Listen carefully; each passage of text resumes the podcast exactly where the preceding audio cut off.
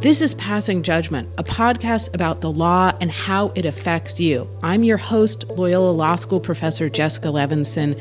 Think of me as your personal law professor as we navigate the big legal questions of the day with some of the biggest newsmakers. Hey, everybody, it's Jessica, and I want to bring you some big Supreme Court news. Now, obviously, a lot of you who are here and listening know that the really big Supreme Court news is that they decided to hear the case involving whether or not a former president, in this case, former President Trump, has immunity from criminal prosecution. And in late breaking news at the end of last week, the Supreme Court decided to do something called grant cert, meaning they are going to hear this case and they are going to hear the case on April 22nd. And we've already talked a little bit on the podcast about the major issues that the case brings up. And so I'm not going to devote an entire episode to it here. We will absolutely be breaking down the oral arguments right after they happen happen again on April 22nd. I think for right now, the big things for us to know is that in some ways we can view this as a win for President Trump because what he wants is delay.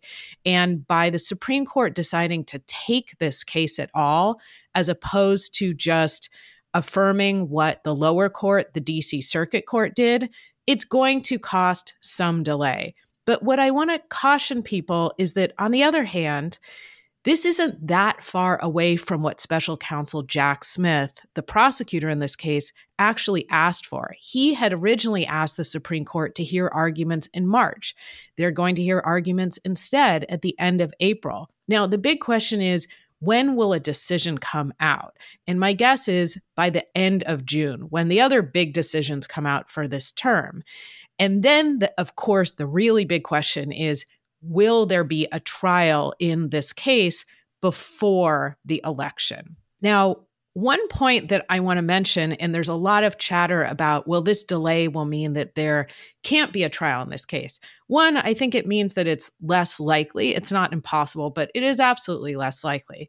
But the other thing I want to mention is there's still another wrinkle with this DC case, with this election interference case. And that's the fact that the former president is charged basically under two federal statutes.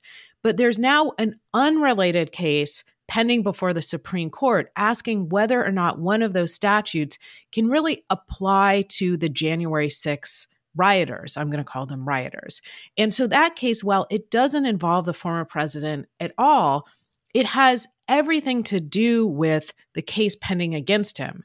So, what I want to offer to you is that depending on what the Supreme Court decides and whether or not that statute, which was really meant to apply to white collar malfeasance, that doesn't mean it's not appropriate here, but it was initially intended to apply to white collar malfeasance, whether or not this case would have been on hold and or had a big question mark over it at least until the supreme court came out with that other decision.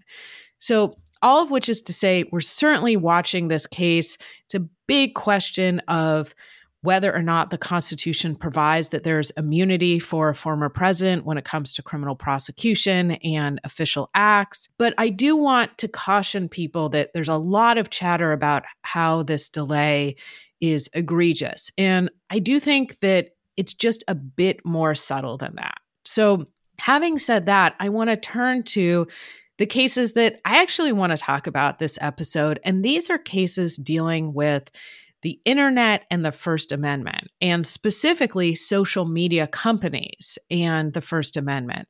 In the beginning of last week, the Supreme Court heard oral arguments in two cases that raise the question of basically can states restrict social media companies in their content moderation choices, meaning can a state, and the two states at issue in this case were Texas and Florida, can a state say something to a social media company like, you're not allowed to deplatform certain people? Or you're not allowed to hide the posts of certain people, or you must publicize the posts of certain people or involving certain speech. And so those are the cases that the court tackled. And those are the cases, again, that I want to talk about in a bit more detail. The thing that I really want to emphasize here is that over three and a half hours of oral arguments, and I was really trying to formulate my thoughts and figure out what's really happening here, is that I think that's exactly what was happening for the justices, that they were also trying to figure out what is our roadmap here. So, again, they were hearing arguments and disputes over state laws from Florida and Texas that would limit how social media platforms engage in content moderation. And Florida's law, for instance, bars social media platforms from permanently deplatforming political candidates. Texas's law, by contrast, bars social media platforms from restricting content based on the user's viewpoint. And these laws were politically motivated. These laws were born out of a fear slash argument by conservatives that they are being unfairly targeted on social media platforms. And so that's in part why the law doesn't apply to smaller platforms that are solely conservative platforms, I would say, like Parler or like Truth Social. This law is aimed at the bigger social media companies that, again, conservatives have argued for a long time have been unfairly targeting them.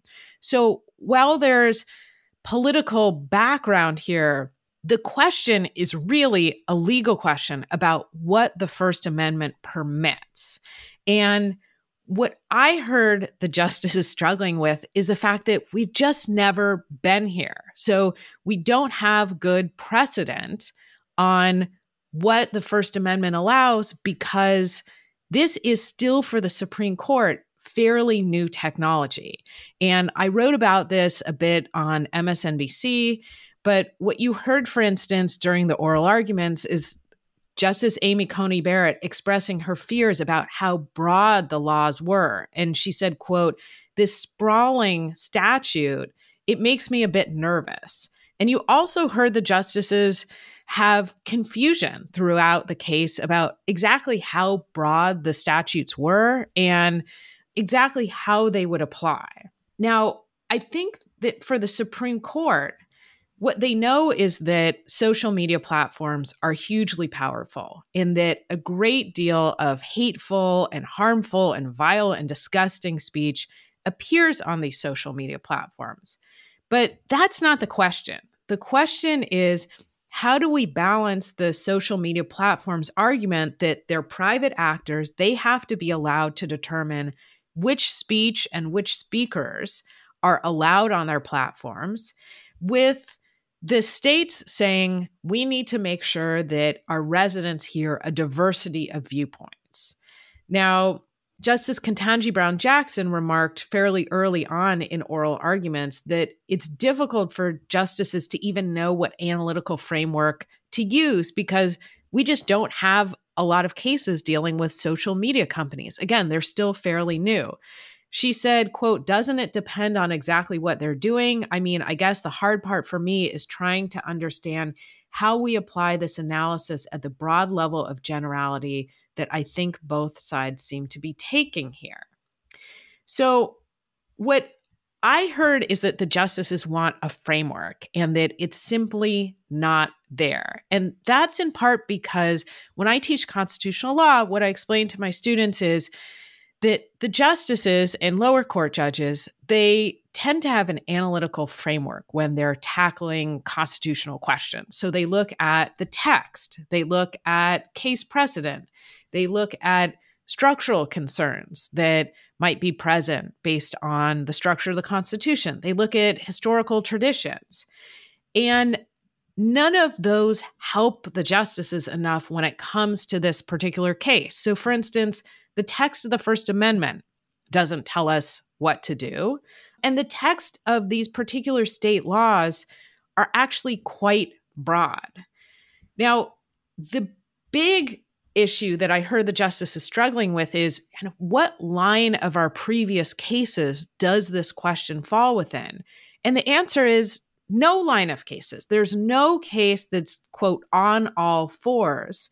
And that's because what the justices were trying to do is figure out Do social media platforms look more like newspapers and telephone companies? Because we know what to do with newspapers and telephone companies. Uh, states can't tell them what they can and can't publish. Or do they look more like shopping malls, in which case a state can force them to host certain speech? Now, why do I bring up newspapers and telephone companies and shopping malls? Because there are cases on those issues. And so that's why you heard the justices just for three and a half hours basically trying to figure out is it a newspaper? Is it a telephone company? Is it a shopping mall?